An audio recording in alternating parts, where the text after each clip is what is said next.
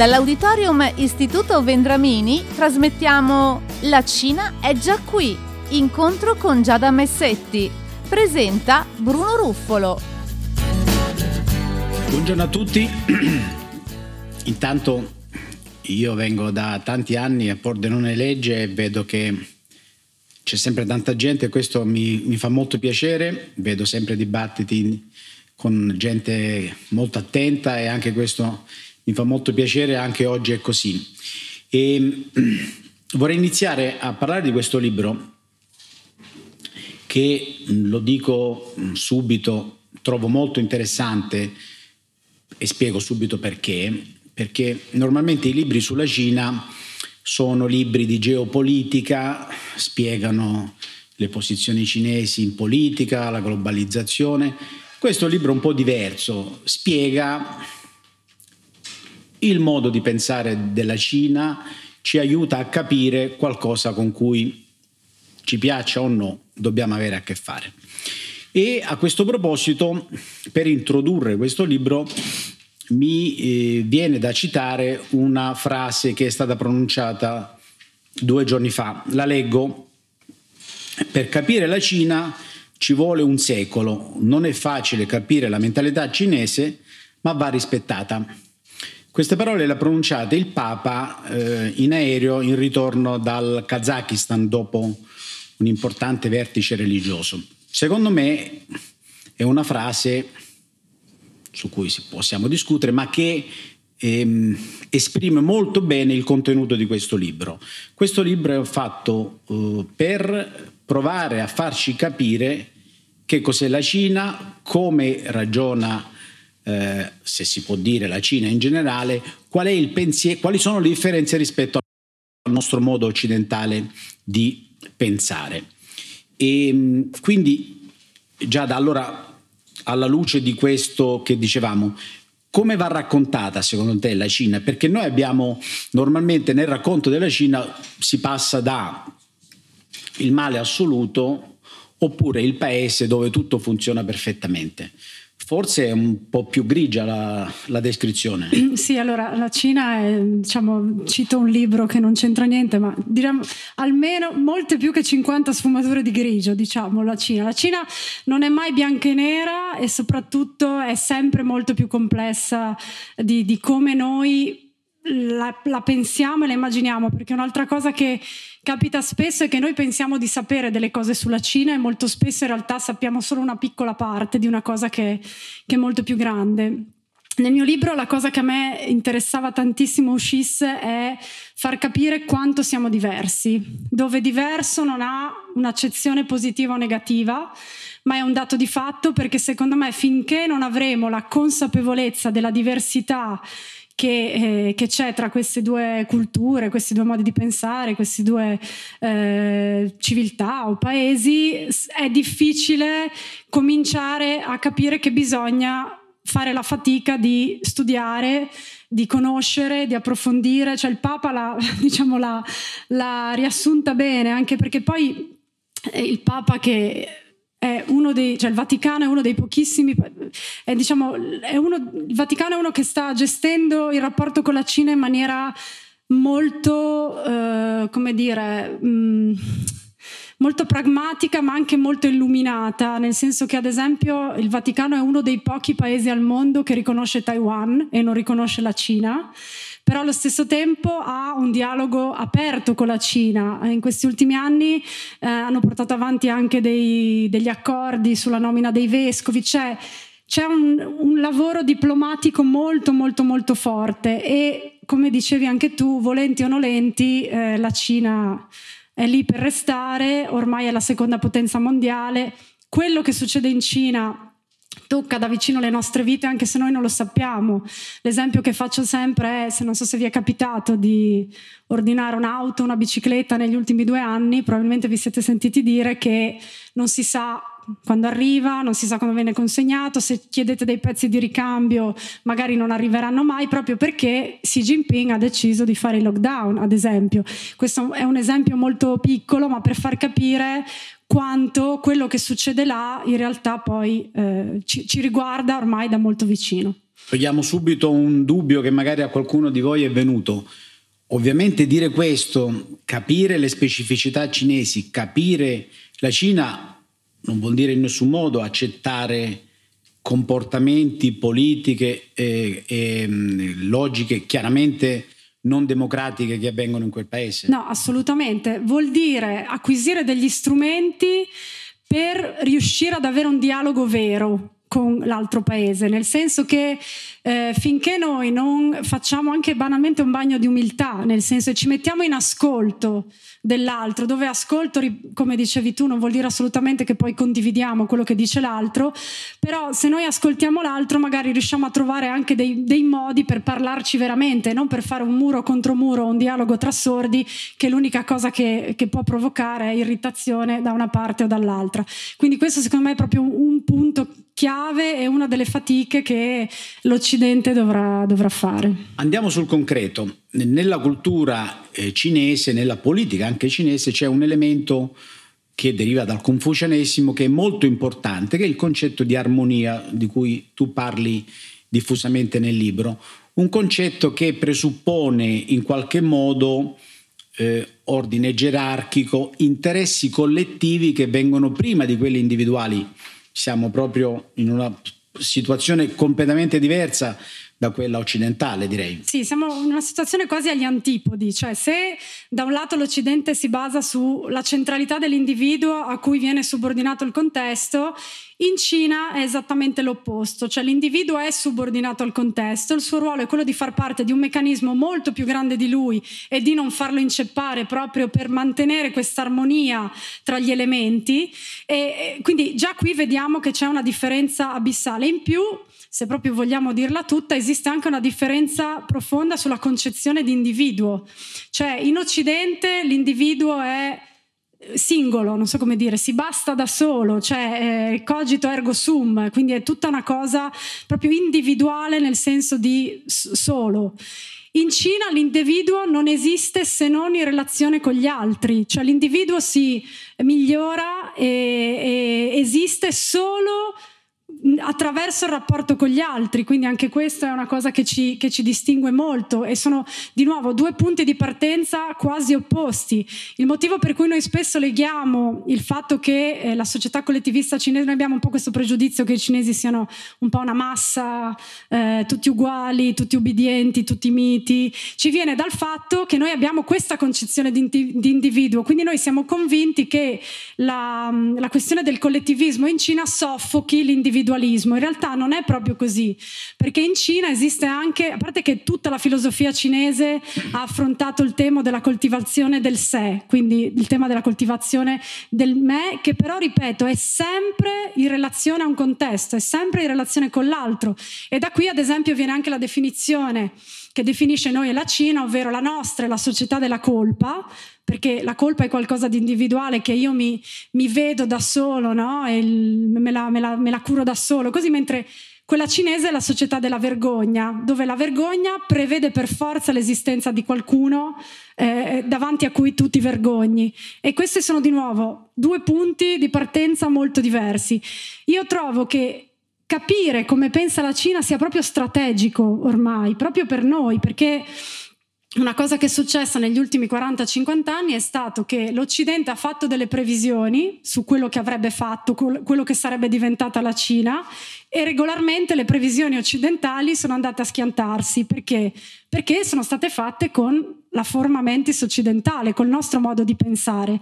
Però la Cina usa altre altre, altre, coordinate, altri binari. Quindi prima capiamo che è importante conoscerli, prima secondo me capiamo anche che noi almeno possiamo provare a fare delle previsioni che siano un pochino più probabili o insomma capire anche che cosa farà la Cina nel futuro. Facciamo intanto un esempio concreto di queste previsioni sbagliate. Si è sempre detto lo sviluppo economico in Cina porterà ad una borghesia, una media borghesia che chiederà automaticamente più libertà politiche.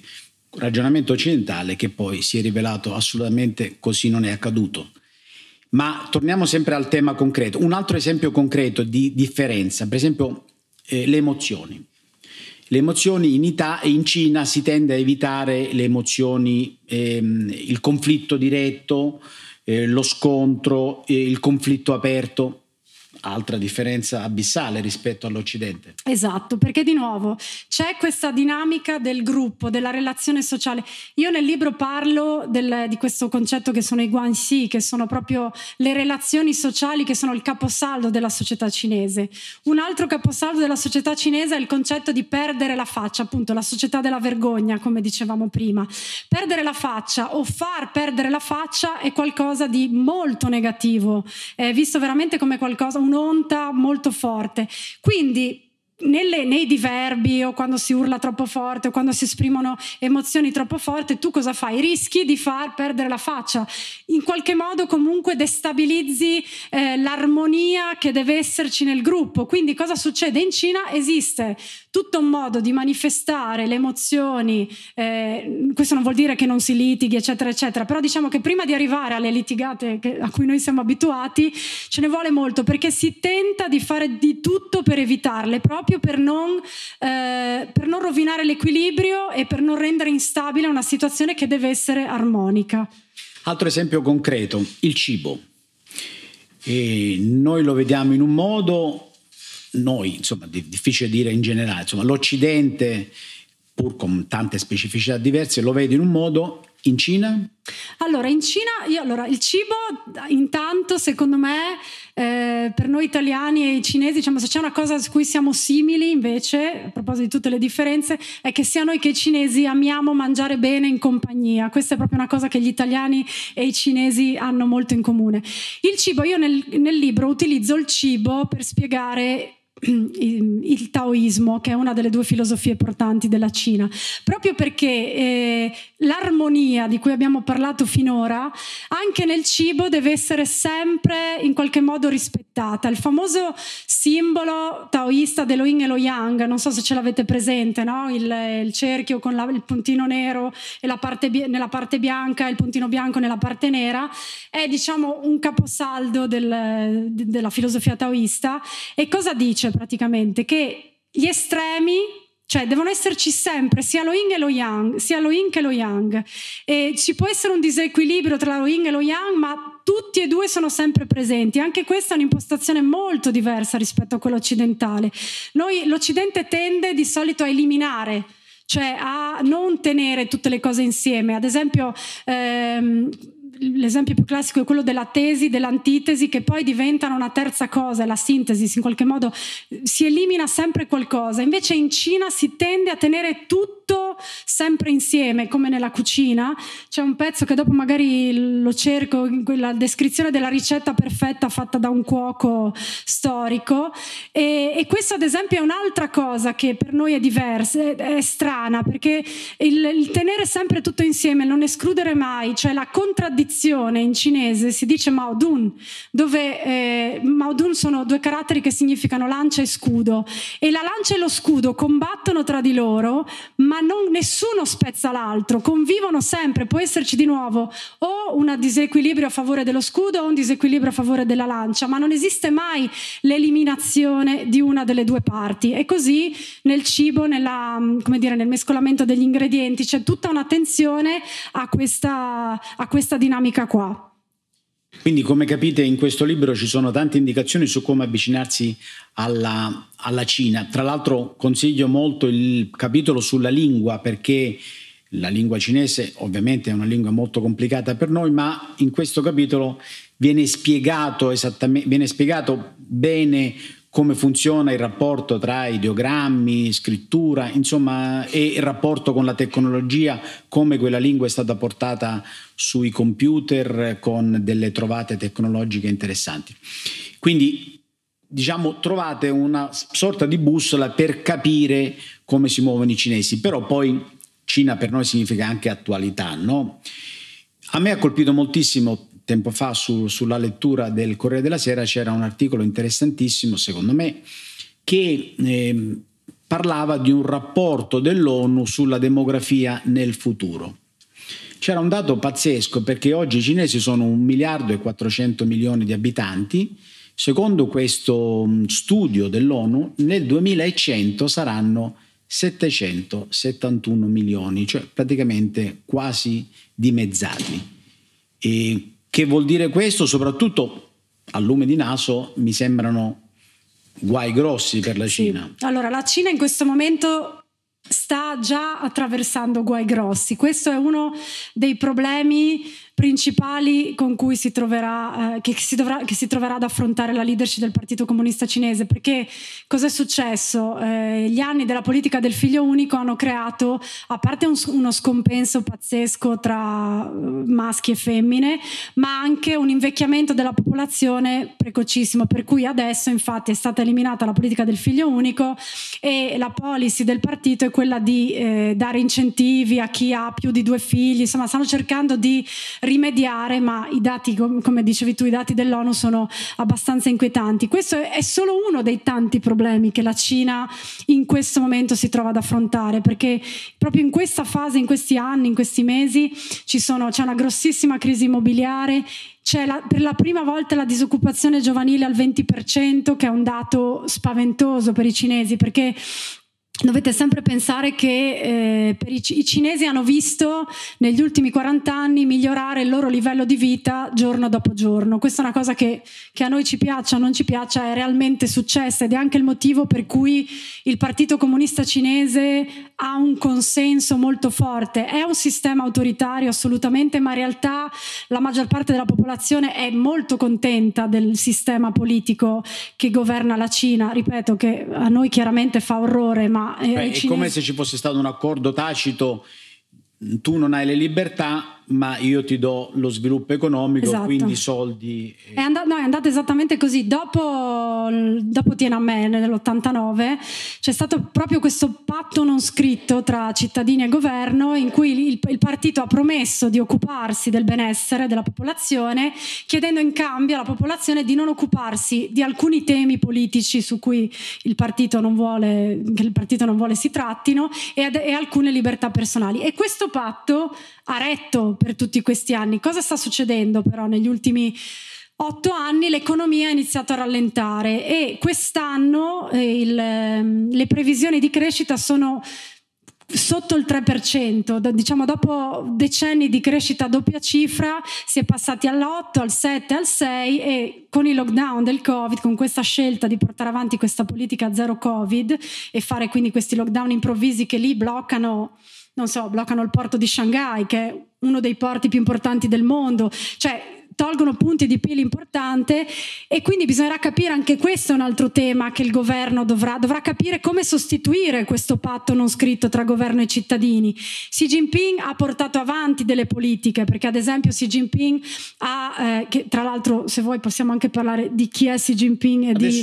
e di, che figura è Xi quando Jinping. Quando parliamo del prossimo congresso ne, ne, ne affrontiamo okay. questo argomento. No, quindi la Cina ha in questo momento tantissimi problemi interni e anche esterni, perché negli ultimi, anni soprattutto diciamo a partire dal 2018 ehm, la, la, vabbè, la, sfida con gli Stati Uniti ormai è diventata chiara, è stata lanciata in maniera esplicita da Trump, ma diciamo che Biden ha continuato assolutamente la politica estera trampiana nei confronti della Cina e ormai è evidente che la sfida non è Russia, non è, cioè la Russia conta, conterà sempre meno, eh, si è visto anche questo due giorni fa a Samarcanda eh, plasticamente, ma la sfida vera dei, dei prossimi anni, dei prossimi decenni è proprio quella tra Cina e Stati Uniti che si contenderanno in qualche modo la, la leadership del, del, mondo. E sono tutte cose che stanno già succedendo, che succedono a Samarcanda due giorni fa e che succedono tutti i giorni nei vari meeting internazionali che vengono fatti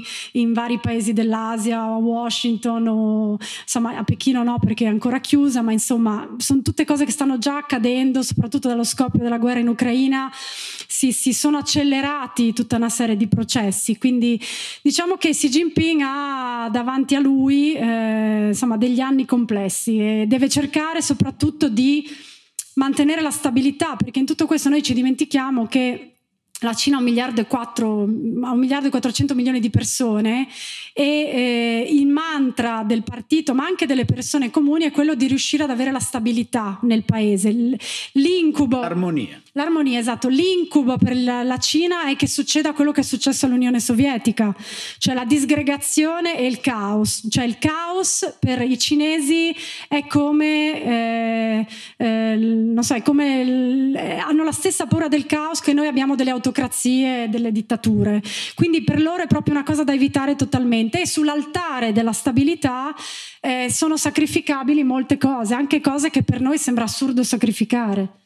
Diciamo di sì e il 16 ottobre inizia il congresso del Partito Comunista è un appuntamento che si svolge ogni cinque anni e praticamente è una sorta, come dire, sorta di conclave per eh, nominare il Papa, per eleggere il Papa, salvo che in questo caso sappiamo già qual è il risultato e che per la prima volta si supera il limite dei due mandati e quindi Xi verrà eletto per un terzo mandato.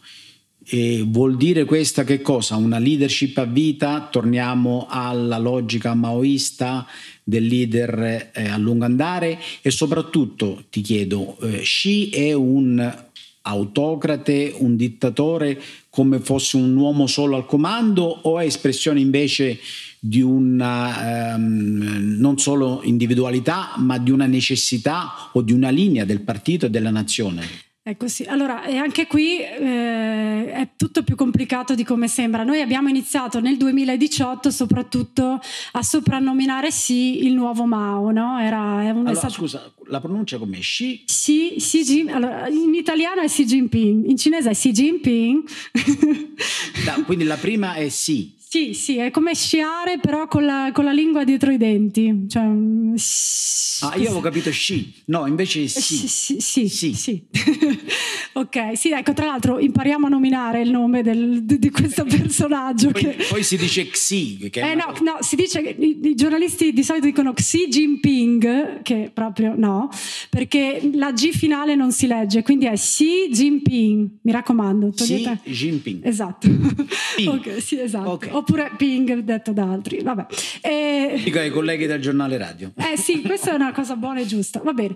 E, scusate, cosa stavamo dicendo? Eh, ah, Xi Jinping. Chi è Xi Jinping? Allora, Xi Jinping in realtà noi l'abbiamo sempre dipinto no? come quest'uomo che a un certo punto ha deciso di accentrare su di sé tutte le cariche possibili e immaginabili, perché è effettivamente andata così, cioè Xi Jinping, una volta diventato segretario generale del Partito Comunista Cinese e in seguito presidente della Repubblica Popolare nel 2013, ha accentrato su di sé più cariche di tutti quelli che, hanno, che sono venuti prima di lui e dopo Mao. Quindi in, da un certo punto di vista è vero, ma in realtà eh, la figura di Xi Jinping è, cioè Xi Jinping individuo, di nuovo, torniamo al discorso di prima, Xi Jinping individuo non, non ha nessuna importanza, è il ruolo che deve avere Xi Jinping che è importante e che è un ruolo per cui a un certo punto il Partito Comunista Cinese ha capito che sarebbero arrivati tempi duri e difficili e complicati e questo è successo dopo la crisi finanziaria del 2010 del 2008, la crisi finanziaria del 2008, i famosi Lehman Brothers, non so se vi ricordate,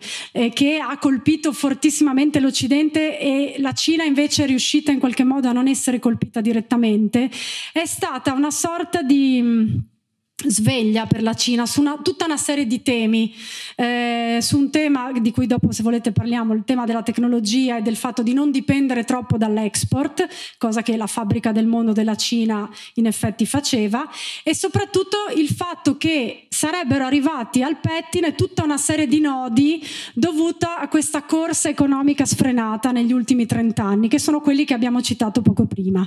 È stato scelto Xi Jinping come colui che doveva traghettare la Cina in questa nuova era, caratterizzata anche da una cosa nuova rispetto a tutti quelli che c'erano stati prima di lui. Allora, Mao è fondamentale ancora oggi in Cina perché è stato colui che ha creato l'identità della nazione cinese e ha dato un'ideologia politica e un'identità politica al paese Cina. Dopo di lui c'è stato Deng Xiaoping, che è stato il, l'architetto delle riforme economiche no? che hanno permesso alla Cina di correre e di, di, diventare la potenza economica che è tutt'oggi. Poi ci sono stati Jiang Zemin e Hu Jintao, che sono due personaggi più, diciamo, un pochino più trasparenti, e Xi Jinping che compito ha? Xi Jinping ha il compito di dare alla Cina una dimensione geopolitica per la prima volta, quindi di far uscire la Cina da sé. Non a caso Xi Jinping nel 2013 ha lanciato il progetto della nuova via della seta, di cui immagino che tutti abbiate sentito parlare, che è appunto una sorta di globalizzazione cinese alternativa alla globalizzazione a guida americana che si era conosciuta fino a dieci anni fa. Quindi questa dimensione fuori da sé come grande potenza mondiale e contemporaneamente con tutta questa serie di problemi interni che mettono, uh, che mettono, in pericolo sia la stabilità del paese sia la sopravvivenza del partito. Perché l'altra cosa che non dobbiamo mai dimenticare è che eh, il Partito Comunista Cinese, tra le cose a cui sta molto attento, è chiaramente anche la propria sopravvivenza. Quindi diciamo che Xi Jinping ha anche questo terzo mandato che che, eh, che, gli sarà dato sicuramente, ormai è, è, certo che a ottobre verrà riconfermato per altri cinque anni, quindi eh, la sua leadership durerà sicuramente 15 anni. Eh, Deng Xiaoping aveva messo il limite di 10 anni per evitare che ci fossero appunto delle situazioni simili a quelle quando, di quando c'era Mao, ma in realtà è una scelta collegiale del partito. Poi questo non vuol dire che all'interno del partito non ci siano fazioni che se le danno di santa ragione, che si fanno guerre di tutti i tipi, però la maggioranza nel partito in questo momento sa, ha deciso e ha scelto Xi Jinping come colui che deve traghettare la Cina in tempi complicati, diciamo.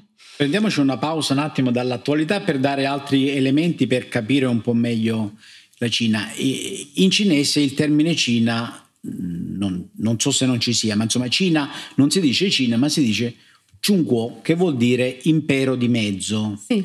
Spieghiamo che vuol dire questo impero di mezzo. Impero di mezzo geografico tra Oriente e Occidente, il cielo, la terra. Proviamo a spiegarlo. Allora, eh, vuol dire tante cose. allora, eh, Giunguo, eh, parliamo prima della questione attuale o di, da dove arriva? Facciamo, allora, Giunguo, diciamo, intanto il, la questione del paese di mezzo. Questa, diciamo, deriva da, da quando la Cina era un impero. E, mm, la Cina non ha mai fatto le guerre per conquistare territori, perché la Cina era talmente sicura del, della sua forza forza, diciamo, culturale, per cui l'imperatore eh, regnava seguendo il principio del Tianxia, ovvero tutto ciò che sta sotto il cielo, che fondamentalmente significava la Cina è al centro del mondo, l'imperatore è al centro della Cina, la cultura della Cina è talmente forte da diffondersi eh, in cerchi concentrici fino alle terre dei barbari che devono pagare i tributi all'imperatore. Questa è un po' l'autostima che aveva la Cina, che è stata, noi ce lo dimentichiamo sempre, grande potenza, una grande potenza mondiale, cioè l'impero cinese è stato veramente una grande potenza mondiale anche tecnologica fino al 1700, eh. questa è una roba che noi occidente spesso ci dimentichiamo. In realtà lo è sempre stato salvo stato. dal 1800 esatto. al 1949. Esattamente, e qui arriviamo alla seconda parte della spiegazione. Cosa succede nel 1800? Cosa che in Occidente non sappiamo, eh? esatto. noi pensiamo che i cinesi siano un popolo che veniva da sottosviluppo e poi a un certo punto arriva. Non è così. Esatto.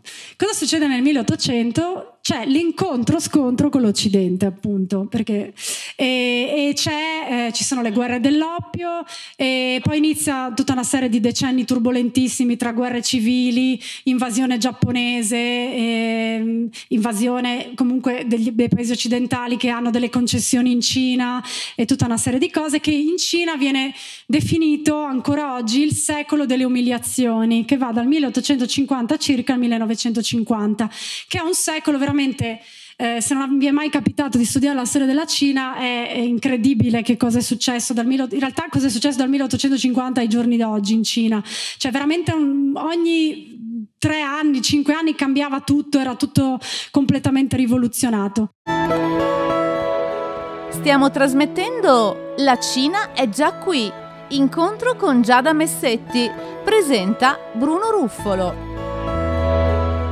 Cosa succede? Eh, ancora oggi questo secolo delle umiliazioni viene tenuto, soprattutto dal partito, ma in realtà viene, è sentito anche dalle persone, come narrazione che in qualche modo vuole spingere ad avere un atteggiamento di eh, entusiasmo nei confronti del futuro, come a dire adesso noi, dopo questo secolo delle umiliazioni, ci riprendiamo quello che è nostro fondamentalmente, ovvero torniamo ad essere il centro che siamo sempre stati, torniamo a rimetterci al centro.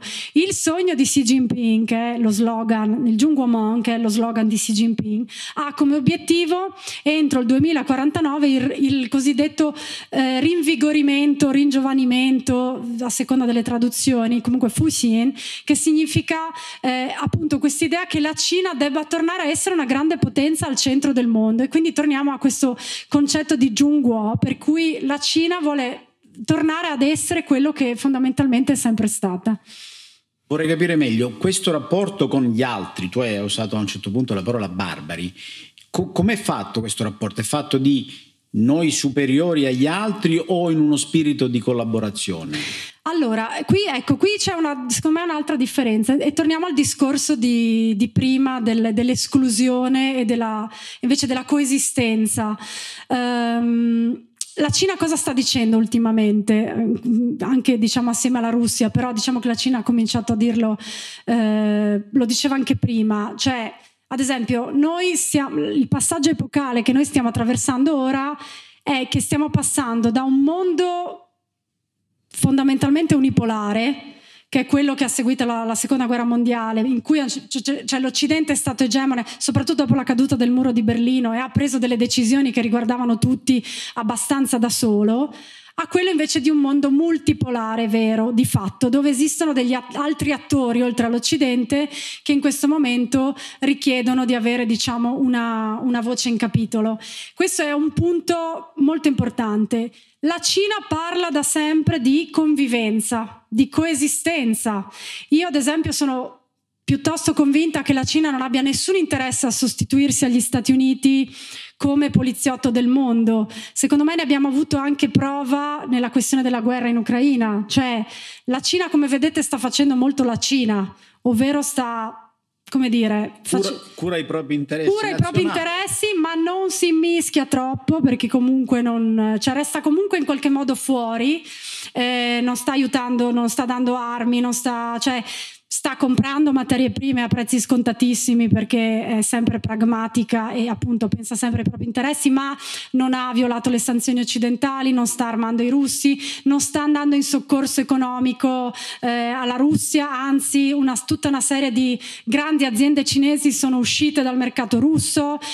Nonostante questo noi abbiamo la percezione che la Cina appoggi la Russia in questa guerra. Perché? Perché a livello ideologico invece la Cina eh, ha la stessa narrazione della Russia.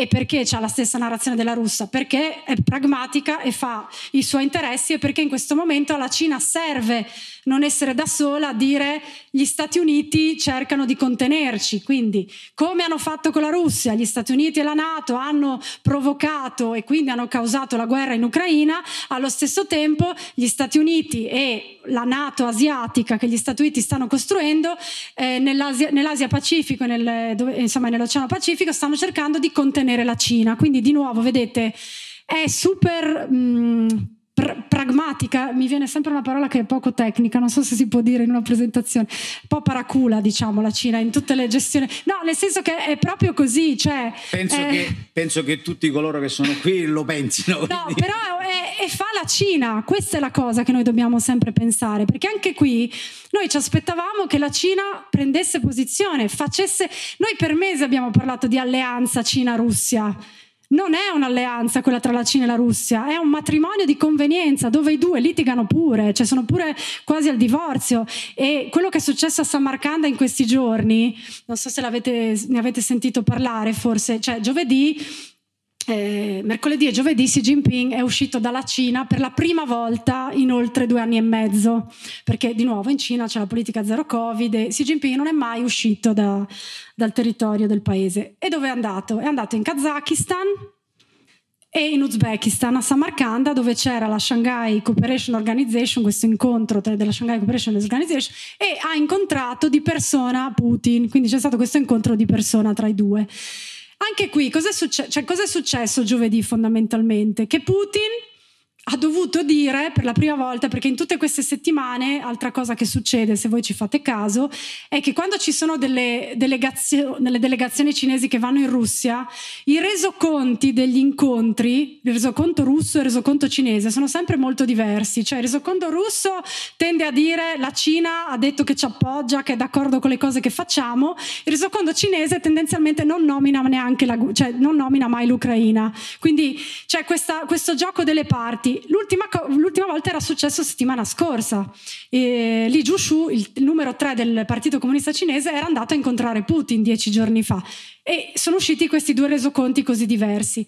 Cosa è successo giovedì? Che Putin ha dovuto dire davanti a Xi Jinping che riconoscono che la Cina pone delle domande e ha dei dubbi su quello che sta succedendo. Quindi per la prima volta Putin ha dovuto fare i distinguo e far capire che la Cina non è vero che è un'alleata stretta eh, con la Russia. E tra l'altro è successa anche un'altra cosa, la famosa amicizia illimitata che era stata lanciata nella famosa dichiarazione del 4 febbraio di quest'anno, prima della cerimonia inaugurale delle Olimpiadi invernali, quindi prima che scoppiasse la guerra, perché la guerra è scoppiata il 23 notte, giusto? Il 20, 24 mattina presto.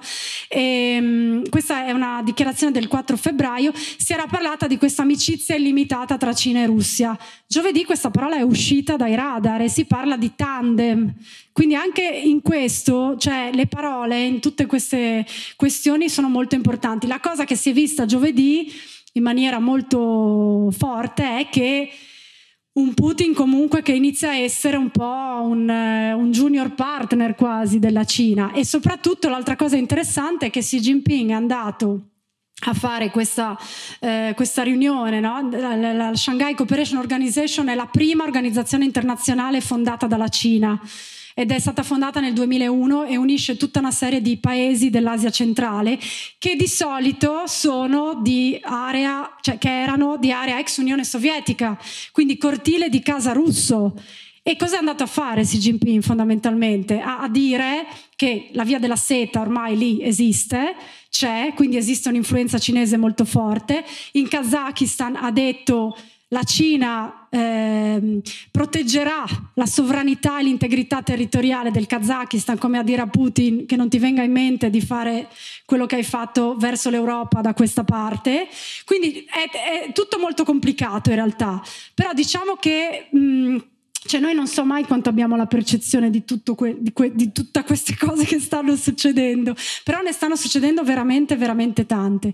E questo per dire che, si torna al discorso di prima, appunto la Cina tende a far stare insieme più cose che per noi sono contraddittorie, cioè a noi possono sembrare contraddittorie, ma alla Cina no, perché come dicevo prima il concetto di contraddizione è diverso e quindi non, in qualche modo non esiste. Cosa fa la Cina a livello di strategia? Io nel libro uso l'esempio di Kissinger, che, che ha citato Kissinger, quindi non è che mi invento niente, ma la differenza tra gli scacchi nostri e gli scacchi cinesi. No? Gli scacchi nostri hanno queste 14 pedine, tutte diverse tra loro, ognuno con delle caratteristiche individuali. E gli scacchi cinesi hanno queste pedine che sono tutte uguali tra loro. Prima differenza. Seconda differenza, negli scacchi nostri il gioco è quello di eliminare l'avversario. Tu devi eliminare eh, le varie pedine e arrivare a fare scaccomatto al re. Negli scacchi cinesi tu non elimini, tu accerchi. Non elimini mai l'avversario. Se sei troppo aggressivo perdi. E la Cina ha fatto esattamente questo negli ultimi 40-50 anni. Fondamentalmente ha seguito lo slogan di Deng Xiaoping che diceva nascondi la forza e attendi il tuo tempo. Ha stata ferma, ha osservato e si è infilata nelle zone grigie, nei vuoti lasciati da noi. Quando, quando Trump è diventato presidente si è ritirata e ha lasciato tutta una serie di parti del mondo scoperte, la Cina si è infilata e l'ha fatto nell'Organizzazione Mondiale del Commercio, ha fatto questo e adesso in questo momento storico qui, mentre c'è la guerra in Ucraina e inizia a esserci questa costruzione, no? si, si, percepisce di questo nuovo ordine mondiale in cui si stanno mescolando le carte in maniera pazzesca, cosa sta facendo? Sta cercando di proporsi a tutta quella parte di mondo che è molto critica nei confronti dell'Occidente come un fattore di stabilità rispetto al fattore di instabilità americano che causa le guerre in giro per il mondo. È, vi, vi, sto dicendo la, qual è la, la, il messaggio dei cinesi, non quello che penso io, ovviamente, e, e, e ci sta un po' riuscendo. Perché in tutto questo cosa è successo negli ultimi 40 anni? Che l'Occidente, soprattutto dopo la caduta del muro di Berlino, era una, un qualcosa a cui aspirare, è stato un qualcosa a cui aspirare per tantissimi popoli del mondo, compresa, compresi i cinesi, e da un certo punto in poi ha smesso di essere aspirazionale. In Cina è raro trovare un cinese che invidia il nostro sistema in questo momento storico. Perché? Perché la Cina si sente di aver creato un sistema alternativo al nostro, che funziona anche meglio del nostro dal loro punto di vista. Questi sono passaggi veramente storici, epocali, grossissimi. Per quello io dico il discorso del capirsi, cioè almeno cercare di capirsi è fondamentale perché non, non, so quanto si potrà tornare indietro da questa cosa. Eh, e quindi, diciamo, mh, mm, io penso che la Cina sia più per la convivenza. Ovviamente, essendo una grande potenza, come tutte le grandi potenze, pensa al suo interesse. Questo, cioè, questo è chiaro. Però ci sono stati anche discorsi di, di, del presidente cinese più aggressivi, nel senso che io mi ricordo discorsi in cui ha detto l'Occidente è ormai in, senza valori, esatto. il nostro sistema è nettamente superiore perché garantisce eh, non la disfunzionalità di, di, democ- di alcune democrazie occidentali. Coesistenza, ma sembrava proprio indicare un modello più che un... Sì, no, assolutamente. Mm, come dicevo prima, la Cina è in questo momento orgogliosa di aver costruito questo modello alternativo, ma ad esempio secondo me non ha l'ambizione di esportarlo, perché sa che funziona solo in Cina. La Cina a livello economico e quindi di conseguenza di eh, influenza geopolitica ormai sta ovunque, no? La via della seta, eh, la via, la via della seta do, poi, e ad esempio eh, la Cina in Africa è, è da vent'anni che sta in Africa, ma la Cina in Africa non ha cercato di esportare il suo modello politico. Di nuovo, pragmatica. La Cina va in Africa per fare affari. La Cina sulla via della seta fa affari, non pretende che l'Europa diventi cinese, non pretende che l'Europa cioè è venuta in Europa per fare affari, non per esportare il suo modello politico.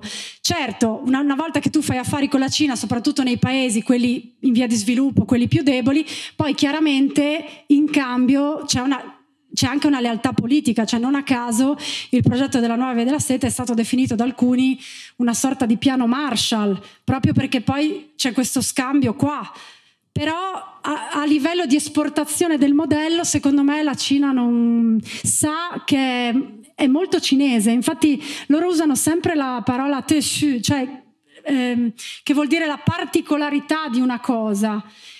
Io penso che loro siano molto consapevoli che non è applicabile ovunque. Credo che ci sarà una prova del 9 su questo presto, o insomma nei prossimi anni con Taiwan. Mm, probabilmente molti di voi sanno che Taiwan è un'isola che eh, apparteneva alla, all'impero cinese.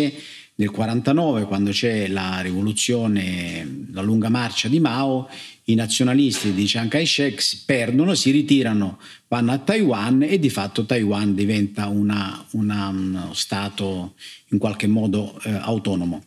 E Xi Jinping ri- ripete continuamente, anche con toni molto bellicosi, che su questo non ha intenzione di transigere assolutamente, quindi probabilmente presto si vedrà qui, cioè voglio dire, secondo te eh, eh, Pechino aspetterà che questa annessione di Taiwan arrivi in qualche modo diplomatico o si rischia una guerra? Allora, eh, Taiwan, possiamo stare qua sette ore su Taiwan. Allora. Ah, ricordiamo che Taiwan è fondamentale per l'economia mondiale. Eh no, infatti. Perché gran parte dei semiconduttori con i quali viviamo noi ogni giorno con i nostri apparecchi tecnologici vengono fatti a Taiwan. Esatto. Taiwan è fondamentale per lo sviluppo dell'economia mondiale, quindi non è che possiamo dire non ci interessa o non sarà importante, sarà fondamentale. Allora, Taiwan, Taiwan è ehm, appunto è ormai, un, anzi è la, forse la democrazia più vivace che c'è in tutta l'Asia, cioè nel senso che è veramente una democrazia molto molto evoluta.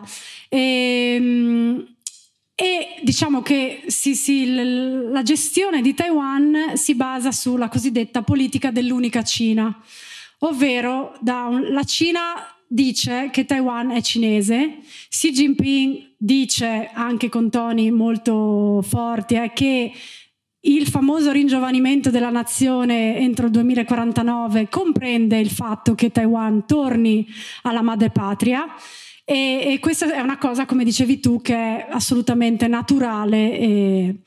Cosa succede su Taiwan? Taiwan è in una situazione super ambigua perché eh, in realtà anche noi diciamo che Taiwan fa parte della Cina.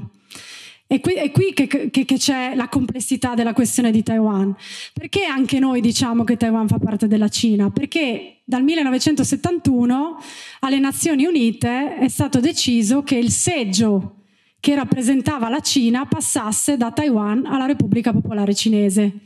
E nel 1979 anche gli americani hanno iniziato a riconoscere la Repubblica Popolare Cinese invece che Taiwan stipulando questo Taiwan Election Act che si basa sulla ambiguità strategica e anche qui le parole sono importanti. Per cui eh, nel momento in cui lo status quo quindi questa situazione super ambigua per cui da un lato la Cina può dire che Taiwan è cinese dall'altro Taiwan può sviluppare un sistema completamente diverso da quello cinese però nessun paese al mondo ormai ce ne è rimasti 14 tra cui il Vaticano come dicevamo prima riconoscono Taiwan come Stato, cioè non esistono le sedi diplomatiche a Taiwan e, e, e le sedi diplomatiche di Taiwan nel mondo se non in alcuni paesi, questa situazione di ambiguità è gestita dal fatto che gli Stati Uniti dicono con questo Taiwan Election Act nel momento in cui questo status quo dovesse modificarsi, gli Stati Uniti andranno in soccorso, daranno le armi a Taiwan per difendersi. Passano gli anni, Xi Jinping diventa super assertivo su Taiwan. Negli ultimi, da quando Xi Jinping è presidente, questa cosa della, del ritorno di Taiwan alla madre patria è sempre più forte. E cosa succede? Che l'equilibrio inizia, cioè quella lì è una corda che si tira da, da tantissimo tempo e, e, in maniera molto anche rischiosa. Quest'anno c'è stato un, uh, dire, un, salto di livello su Taiwan, perché quest'anno è successo che Nancy Pelosi, la terza carica dello Stato americano, è andata a fare una visita a Taiwan. Non so se avete sentito quest'estate, i primi giorni di agosto, Nancy Pelosi è arrivata a Taipei. Il che dite voi, ci sono un sacco di diplomatici americani che vanno sempre in, a, Taiwan, cosa verissima. Però cosa è successo stavolta? Che Nancy Pelosi è democratica, quindi è stato visto come una visita di Stato, quindi non una visita personale di Nancy Pelosi. E soprattutto Nancy Pelosi cosa ha fatto a Taiwan? Ha fatto tutte le cose che più potevano far irritare la Cina perché ha deciso di andare al Parlamento di Taiwan, quindi riconoscere il Parlamento di Taiwan, perché il problema per la Cina è il riconoscimento dell'indipendenza di Taiwan, è proprio una cosa su cui la Cina perde la testa per il discorso che dicevamo prima della unità del paese, di non fare gli errori dell'Unione Sovietica, eccetera, eccetera. Eh, eh, quindi è andato a, fa- fondamentalmente a, a, fare un riconoscimento al Parlamento di Taiwan. Ha incontrato la presidente di Taiwan che si, pens- tutti pensavano avrebbe fatto quello e dopodiché ha incontrato un ex leader del movimento studentesco di piazza Tiananmen e uno dei librai scappati da Hong Kong. Quindi diciamo tutti i temi su cui il Partito Comunista Cinese ha, come dire, un po' di, di problemi e diciamo non ha molta voglia che, che vengano. Quindi cosa è successo? Eh, c'è stata l'escalation militare, no? Avrete tutti sentito che la Cina ha risposto a questa visita di Nancy Pelosi superando per la prima volta la linea mediana no? con queste esercitazioni militari e si è avvicinata molto al territorio di Taiwan. Ecco, diciamo che quest'anno questo, è stato fatto questo, salte, questo salto e eh, allora in questo momento storico né la Cina né gli Stati Uniti, perché ecco, ricordiamoci sempre, la Cina non è la Russia, né la Cina né gli Stati Uniti hanno interesse che lì scoppi eh, quella che sarebbe la terza guerra mondiale, perché ormai Biden ha fatto almeno tre gaff nel giro di otto mesi in cui ha detto che se la Cina cerca di conquistare Taiwan, gli americani intervengono militarmente. Alla terza volta che fai la gaff, forse diciamo che non è più una gaff. Quindi ormai che gli americani vadano in soccorso di Taiwan militarmente è un dato di fatto. La Cina quindi sa benissimo che non è, non è il caso, soprattutto militarmente la Cina rimane ancora molto inferiore rispetto agli Stati Uniti e soprattutto ricordatevi sempre che per la Cina il mantra è la stabilità. Cioè, quindi fare una guerra in casa che destabilizza il cortile di casa che è l'Asia, in questo momento per la Cina sicuramente non è un, una cosa da fare, tanto più che ci sono tutta una serie di altre gatte da pelare. La cosa che molti analisti dicono che potrebbe succedere è un po' quello che è successo a Hong Kong, cioè dove la Cina non è che si è ripresa a Hong Kong con i carri armati, ma ha, agito per vie legali. E, e, e, quindi una delle cose che dicono è che potrebbe, perché poi non, non ci dimentichiamo mai. Diciamo che si è rimangiata le promesse perché aveva esatto. garantito Esatto. Un unico paese, due modelli di sviluppo, due modelli politici, alla fine esatto. il modello politico di Hong Kong è stato annullato. Assolutamente, sì, perché, eh, perché visto però dal punto di vista cinese, loro ti dicono Hong Kong era la, la cicatrice, diciamo la ferita aperta della colonizzazione occidentale in Cina la Gran Bretagna l'ha strappata a noi e noi ce l'andiamo a riprendere. Cioè, vi sto facendo, non sto dicendo che è giusto, ma vi sto dicendo qual è il punto di vista cinese. Se voi parlate con i cinesi, non trove, almeno a me non mai capitato di trovare un cinese che dice che Hong Kong è altro dalla Cina e Taiwan è altro dalla Cina. Quindi ci sono delle cose che a livello proprio atavico in Cina sono così, fine, punto. Quindi bisognerà capire cosa succede a Taiwan tutta questa diciamo, attenzione su Taiwan è per il motivo che diceva prima Bruno, perché eh, così come per Hong Kong alla fine non è che ci siamo proprio strappati i capelli nessuno, invece su Taiwan è proprio una zona strategica del mondo in questo momento, sia perché è, diciamo, per la Cina la Cina ne fa una questione di sicurezza nazionale perché Taiwan è ciò che le permette di avere l'apertura sull'Oceano Pacifico. Quindi se il Taiwan dovesse diventare indipendente e un'alleata degli Stati Uniti, in qualche modo la Cina si troverebbe bloccata a tutta una serie di tratte commerciali e come dicevamo prima, torniamo al pragmatismo cinese, il commercio per la Cina è sempre fondamentale. Dall'altra parte, per gli Stati Uniti invece è diciamo, la, la, dire, la, la faglia, il confine che, che lui ha prima della Cina Cina. Quindi, e in più c'è il fatto che Taiwan è il più grande produttore al mondo di microchip di ultimissima generazione, che sono quelli più piccoli di tutti e che fondamentalmente di cui fondamentalmente Taiwan al momento ha il monopolio, quindi è proprio, eh, è proprio veramente un punto strategico del mondo. Abbiamo ancora dieci minuti, volevo tornare un attimo a cercare di spiegare mh, la Cina, spiegare, insomma, descrivere dal punto di vista sociale la Cina.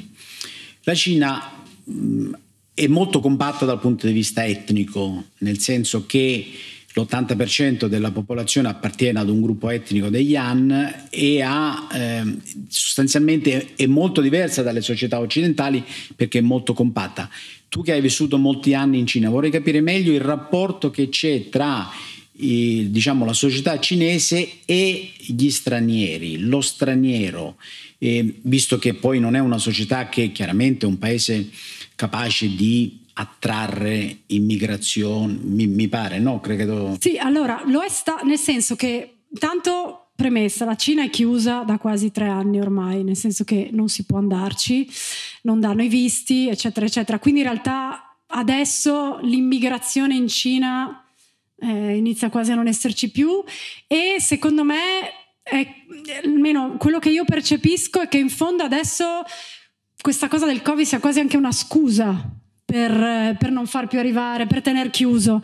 Quando io vivevo in Cina, io ho vissuto in Cina dal 2005 al 2011, io dico sempre che la Cina in cui ho vissuto io era un po' Woodstock rispetto alla Cina di Xi Jinping, perché c'era molto interesse ad avere gli stranieri che venivano, portavano know-how, e appunto il famoso discorso dei cinesi che copiavano i brevetti, le cose, quelle cose lì erano tutte vere, quindi c'era una fame cinese di conoscere il resto del mondo, di capire cosa facevamo noi, come facevamo noi le cose di qua e di là.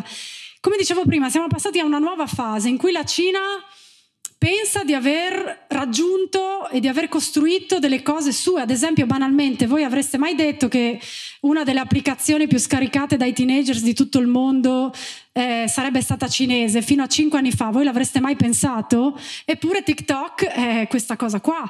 Cioè la, la Cina è riuscita a ottenere tutta una serie di risultati, a fare tutta una serie di eh, progressi anche in campo tecnologico, per cui in questo momento secondo me si sta molto chiudendo e la cosa che, secondo, che a me preoccupa è che noi un po' la stiamo aiutando a chiudersi, perché la, l'impostazione del futuro con questo scontro di civiltà, no? che ormai si percepisce no? da una parte le democrazie, dall'altra le autocrazie, quindi i buoni e i cattivi, questo semplificare sempre, tra l'altro senza tener conto che esistono esiste tutta un'altra parte di mondo che non vuole stare né con noi né con la Cina, cioè è tutto molto complesso in questo momento e, e, e veramente esiste tutta una parte di mondo che non ha voglia di, di, di, schierarsi, però in questo momento storico si stanno facendo un po' le squadre, eh?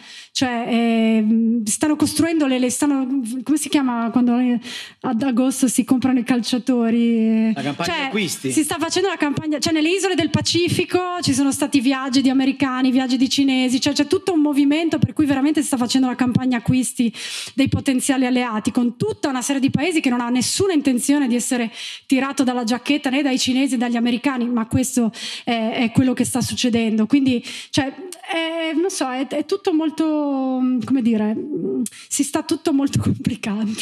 Però tu concludi il libro che, dicendo che, malgrado poi tanti, studio, tanti alcuni studiosi americani han, abbiano indicato recentemente che alla fine un, in qualche modo una sorta di guerra tra eh, Cina e Stati Uniti sia inevitabile, no? sono stati scritti anche dei libri su questo. Sì.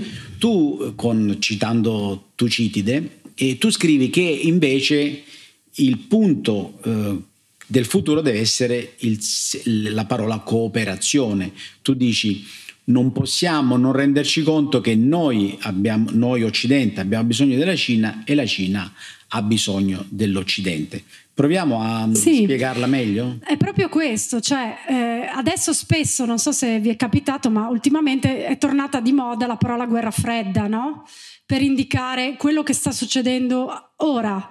E io, io, sono anche una che contesta molto l'utilizzo di queste parole che fanno parte di altre epoche, perché sono fuorvianti.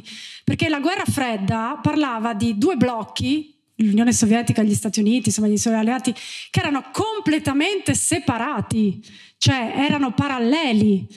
Cioè c'è stata la globalizzazione in mezzo, la Cina è stata per 30 anni il motore dell'economia mondiale.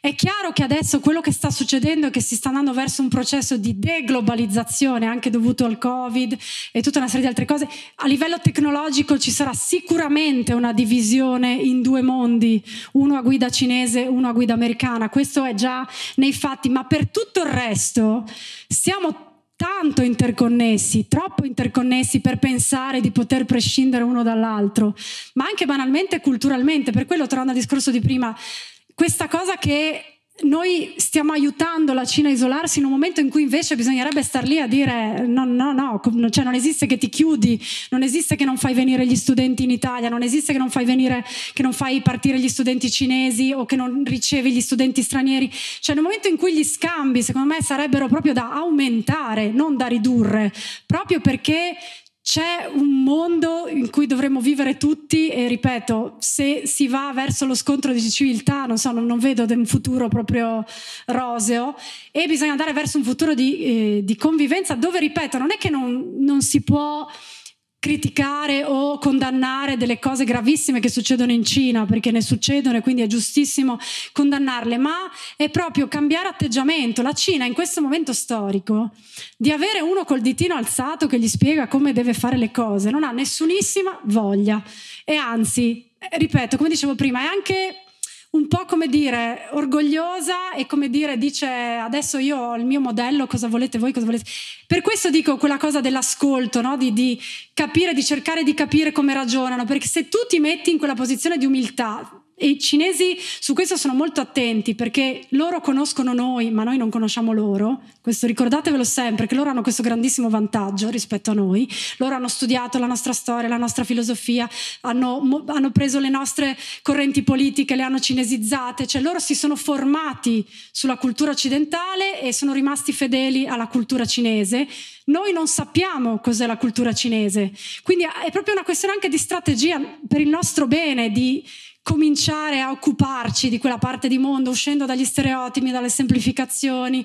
Dalle... Io inizio il libro facendo l'esempio, cioè una cosa che a me è successa dopo un mese che studiavo cinese che mi ha fatto capire che io non studiavo solo una lingua, ma che io stavo entrando in una specie di dimensione parallela.